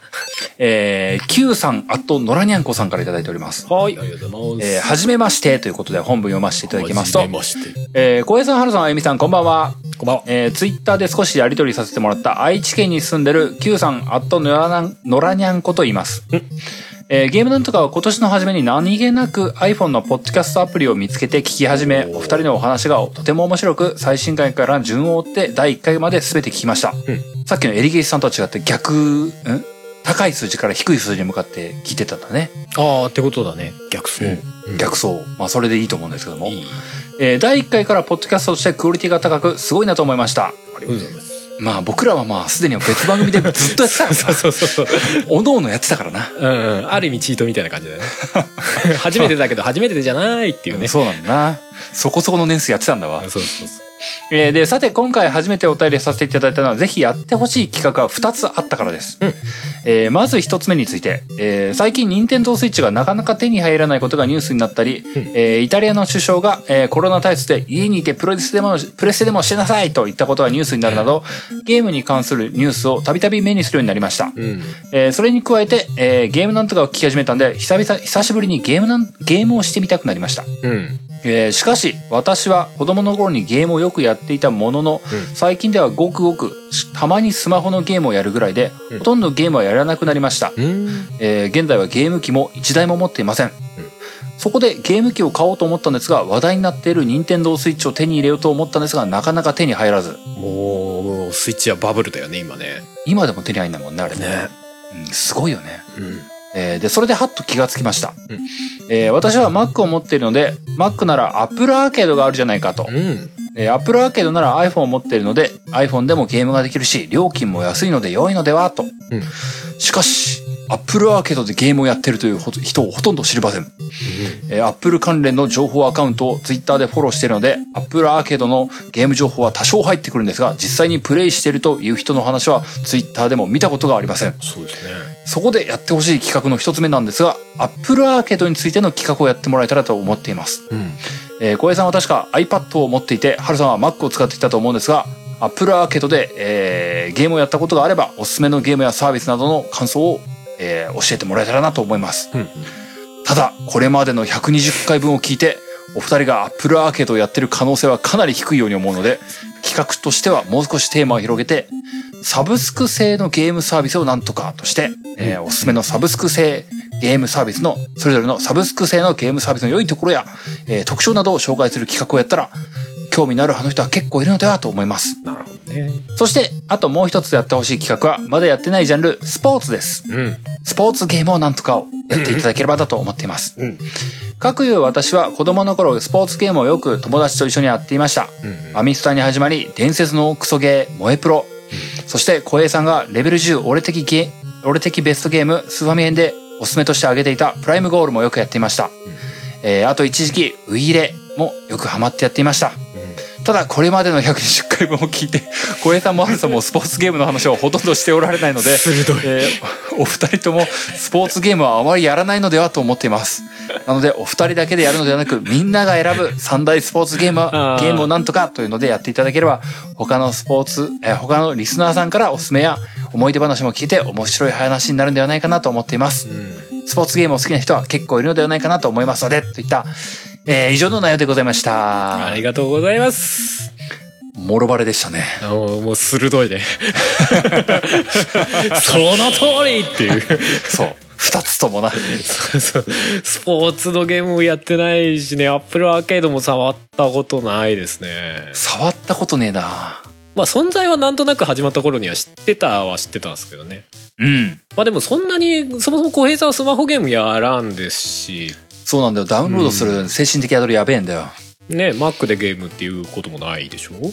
あのー、スチームで、もうほぼアカウントあるだけというか、もうハルさんと昔ゾンビゲーやったぐらいというか、やりましたね。レフトフォほーんデッドね、ほんと それぐらい。うーん、そうだね。まあ俺も確かに Mac は持ってるんで、まあ Mac 版のアップルアーケードっていうか、できはするけど、スマホはね、Android だからそっち使えないし、うん。うん。ね、ってところはあるんで。まあサブスクでさ、ほら、アップルアーケードって月600円かなかなんか払うと、まあ、うんこの、この中のゲームやり放題ですよ、みたいな。うん。仕組みじゃないだから俺らの場合さ、割とやりたいゲームがあってそれやっちゃってるからさなんかいろんなゲーム遊びたいっていうかとりあえずこれやらなきゃっていうのがあるから さあんまりねなんかねサブスクがあってもこうっていうか現状もうすでに PS プラスがある種のサブスクなんで。うん、あれ、十分サブスクだよね。うん、あのフリープレイとかあるフリープレイしそう。フリープレイで継続的にねサブスクでプレイできる作品が増えるみたいなイメージですよねうん。うんうん、なんでね割とそこで手一杯になってるのが現状っていうのは正直そうなんだよ。積み上がる一方なんだよ。うんうんうんうんそうそうそうまあアップルアーケードなんか無料期間あるからできなくはないのかっていうの今日ちょっと調べてて気づいたんですけどね、アップルアーケードね。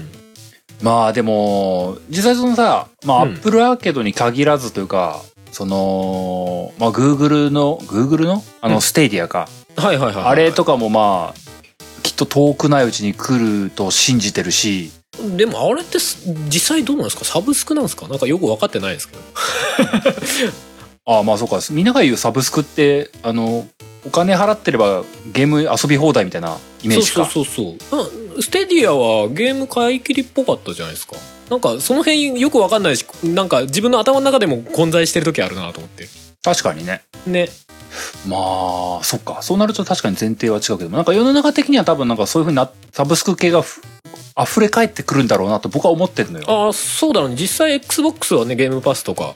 始めてますからね、でまあスイプレイスイッチオンラインもそうっちゃそうじゃない。あ旧作だけどあれはそうそうそうそうそうそういうのもあるし、まあ、プレイスフテーリーシプレイョもン Now とかもねそうフリープレイもそうだし、プレイステーション Now とかもまあストリーミングでありサブスクだからねあれもねそうなので、まあ、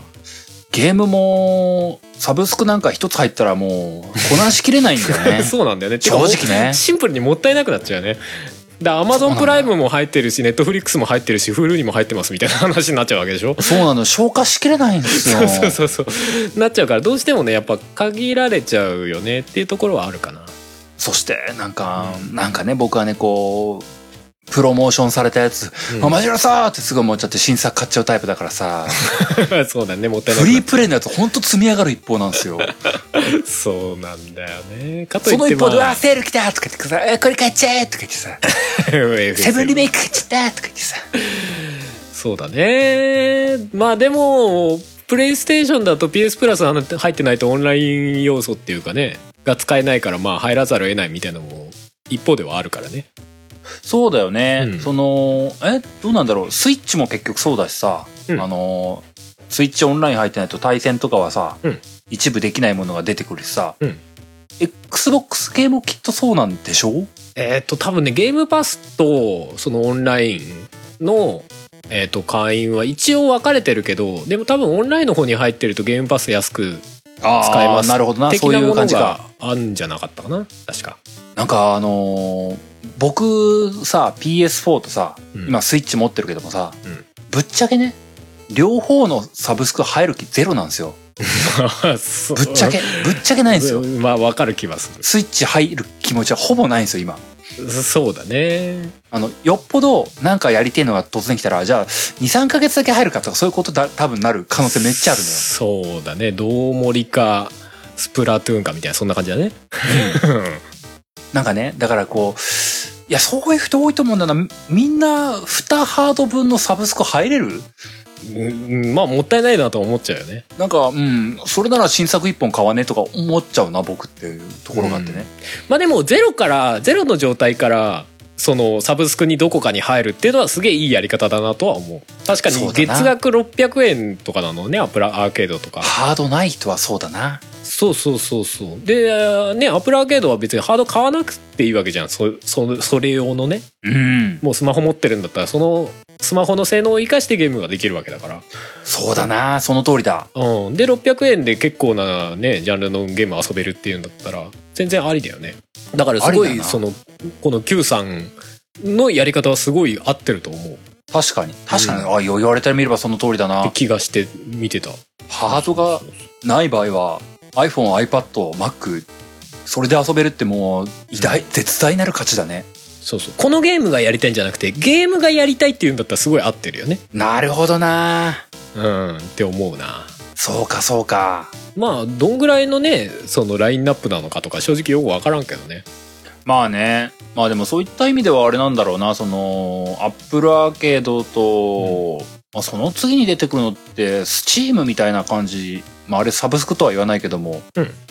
ゲームハードなくてもみたいなうん、発想から来るのって、あとはもう PC ゲーみたいな話になってくるよね。そうだねコントローラーさえ買えばみたいなとこだもんね。うん、PC ゲームもサブスクやってるとこあるしねなんかあるよね、それぞれのスターというかね。うんうんうんそうだね、e、EA アクセスとかもそうなのかなあれは PC に限らないのかもしれないですけどエレクトリックアーツのねあーあ、そうか、EA か。うんうんうん、あれなぜかプレステにプレスんプレイステーションストアにも対応してますけどねあるよ時々あの EA アクセスのタグがついてるゲームがあってそれだと多分 EA アクセスのサブスクに入ってるとプレイステーションストアでも無料で遊べます、へえ。うん、時々見かけますねなんかすごいよね。うんなんかそれぞれのパブリッシャーでもそういうことやってくるともう、もう、混沌としてくるね。だからスクエニフリーみたいなの出てくるかもしれない名前知らないけどやーいや、月額高そうだな。全部のスクエニのゲームがどれでも好きなので月額1000円みたいな さあいや、いや、1000円じゃねえな、お前らはな。絶対3000円くらい取るな。 3000円はぼったくりすぎ だろさすがに相場考えろってなったよ ねどうせキングダムハーツは非非対称なんでしょうひどい デどうせディズニープラスなんでしょうィズあまあその権利とか関わってダメとかあるかもねありそうでしょうそうとかねマーベルルのやつも遊べないんでしょうみたいなさ。うんでもそういうのはあるかなるほどな。でも、うんどうだろうな。すげえ具体性のある話は難しいだろうな。そのサブスク性の話って。そうですねがっつり話せるほどの情報はまだあんまないかなここでやってるよぐらいの話ならねねあ。るけどもサブスクで、サブスクでしかできないゲームとかね。そういうのに魅力を感じ出したらきっと食いついていくんだろうけどな。うんまあでもそういうあのゲームに関する新しいサービスというかさうんそういうのを話すぐらい話を広げればいけるかもねだからそさ、うだねこの前の GForce Now とかさああいううんこんなサービスがあるでとかさ最近そうだねそうだねとレノボかなんかがなんかゲーム、P、ゲーミング PC をなんか貸し出し的な感じでサブスクやるみたいな話とかねへえ月額5900円ですけどたっけ高っと思ってその代わりもう周辺機器も全部まるっとこう貸してくれるみたいなあーあまあサービスを始めるなるほどなまあなんかな e スポーツとかそういう目線の人たちはそういうのもあんだろうなあーかもしんないですね、まあ、一時的にこうなんかすごいハイスペックなゲームやりたいとか そうだななんかこういう僕みたいな草ゲーマーではダメだななんか確かに俺も5000月額5900 5900円3900円なんかどっちか忘れたけど、ぐらいの値段でねどどういう需要に向けてるんだろうかっていうのはちょっと気になったけどねうんうんうんうんうんまあサブスクね、まあ、あとはあれだねスポーツゲームなスポーツゲームは俺マジで通ってないですねこれも人呼ばないと無理だなあのそうだね俺ファミコンのベースボールぐらいしか分かんないからさうん、もう僕もあ の、プライムゴールにジーコサッカーに行って、あの、パワープロ、パワーポケ、もうなんかさ、 ファミ、スーファミ時代なんだわ、全部。おう 俺その辺ことごとく触ってないからね本当は、あとあれだ、あのキャプツ、キャプツバにどっち断平みたいな世界が入ってくるからね。ああそうねどっち断片まああったかやってねえけどキャラ系の世界に入ってからね。俺マジでことごとく触ってんだよな本当改めて考えると、うん、ないやなんかあるのかもしんないけど最後に触ったスポーツゲーなんだろうって思うと、うんマジでパワープロなんだよね。パワープロ98、9とかそのぐらいだと思うんだよね。 うん、まあでもパワープルとかもなんかねあのキャラクター感とか含めてずっと生き残ってるよねうん。うん俺俺なモータースポーツはスポーツに入れていいそれなんかやっぱどうしてもレースゲーみたいな。 そうだよねどうしてもさ、そうだよね別ジャンルじゃねえって。ズルだよね完全 にねダメか 飛行機もモータースポああ入んねえな 無理だな乗り物はちゃうんだよね違ってうかやっぱ違うかじゃあやっぱハイパーオリンピック的なやつじゃんってダメかあーあーでもまあもうやっぱなんだろうなスポーツゲームってさパッと思いつくのってさ、うんサッカー野球って感じめちゃくちゃ強いんだけどさうんよくよくよく冷静に考えたらそんなことないよねそんなことないよなんかもっとあるはずだバよスねケとかもあるし格闘技とかもあるしね、そうだよね、全然あるよそれこそ EA とかね全然あそうだよバスケのあるもんね EA スポーツっていうブランドがあるぐらいだからねそうだねうんうんうんそうか EA とかがめちゃくちゃ多いもんなそうだねあそこはスポーツゲーもかなりレベルだだから日本のコナミ海外の EA って感じです よねそうだよ ねわかんないけどまあでもなスポーツ系まあスポーツ系仮に人来てもな、うんなんか並び立って話せんのかな そうだなあーそうだな自信ねえなもう Q さんの予想がもうズバズバ当たってる感じの なスポーツは厳しいかもそうなんなだやってきてないですよねなんかなんか時々あのプレイステーションストアでさうんオリンピックの2000 2020東京のオリンピックオフィシャルゲームみたいのがあってちょっと切なくなる毎回、あああるよなうんあれうんうんこれどうすんだろう来年もう一回再販すんのかなとか2021にすんのかなとかね 幻の2020のオリンピックになるんじゃないのみたいなさそうだよねこともありえなくないからねうんうんうんゲームの中ではあったんです2020みたいなねそうだよ そねそうなったらちょっと欲しくなるね2020オリンピック ねゲームのザ・ゲームみたいな いやーちょっと思っちゃったりするけど不謹慎ではありますがまあうね、ん そうだなスポーツゲームもこれも期待せずにお待ちくださいそうですねもしくはあの我こそはっていう人がいたらもうこれはまた DM とかお便りくださいもう完全にその人がプレゼンしてもらう感じになっちゃうけ どね俺らねそうだよ僕と春がそんなのあったんすかそうなんだとか言ってなほあそんな面白そうなの出たんですねつっんてともうインタビュー形式になるかもしれなないるかもしれないねまあまあまあそんなとこですかねはい今日も5通5通5通で1時間40分近くですねいやーりすぎましたやりねすぎましたねまあ例によってな感じですけども これはまずい今日も進みませんでしたねどうもすいませんまあまあまあね、あのー一旦は本編終わってエンディング入っていこうかと思いますんでね。はいあのーお便りありがとうございました。ありがとうございましたエンディング入っていこうかと思います。おーい「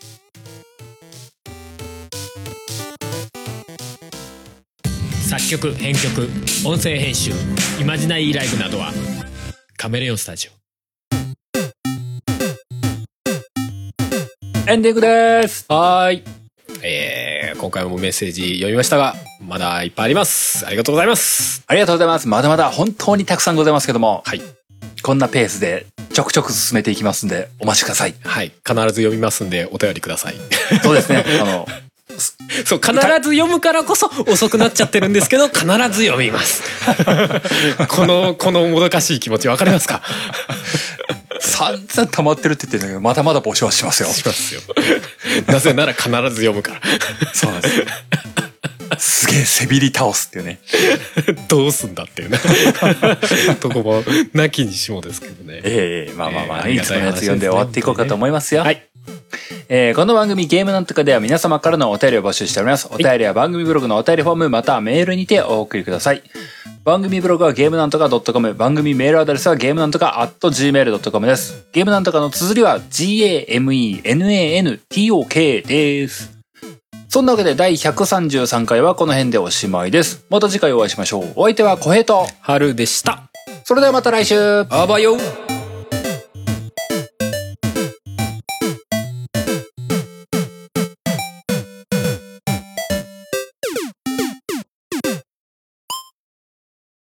9月30日は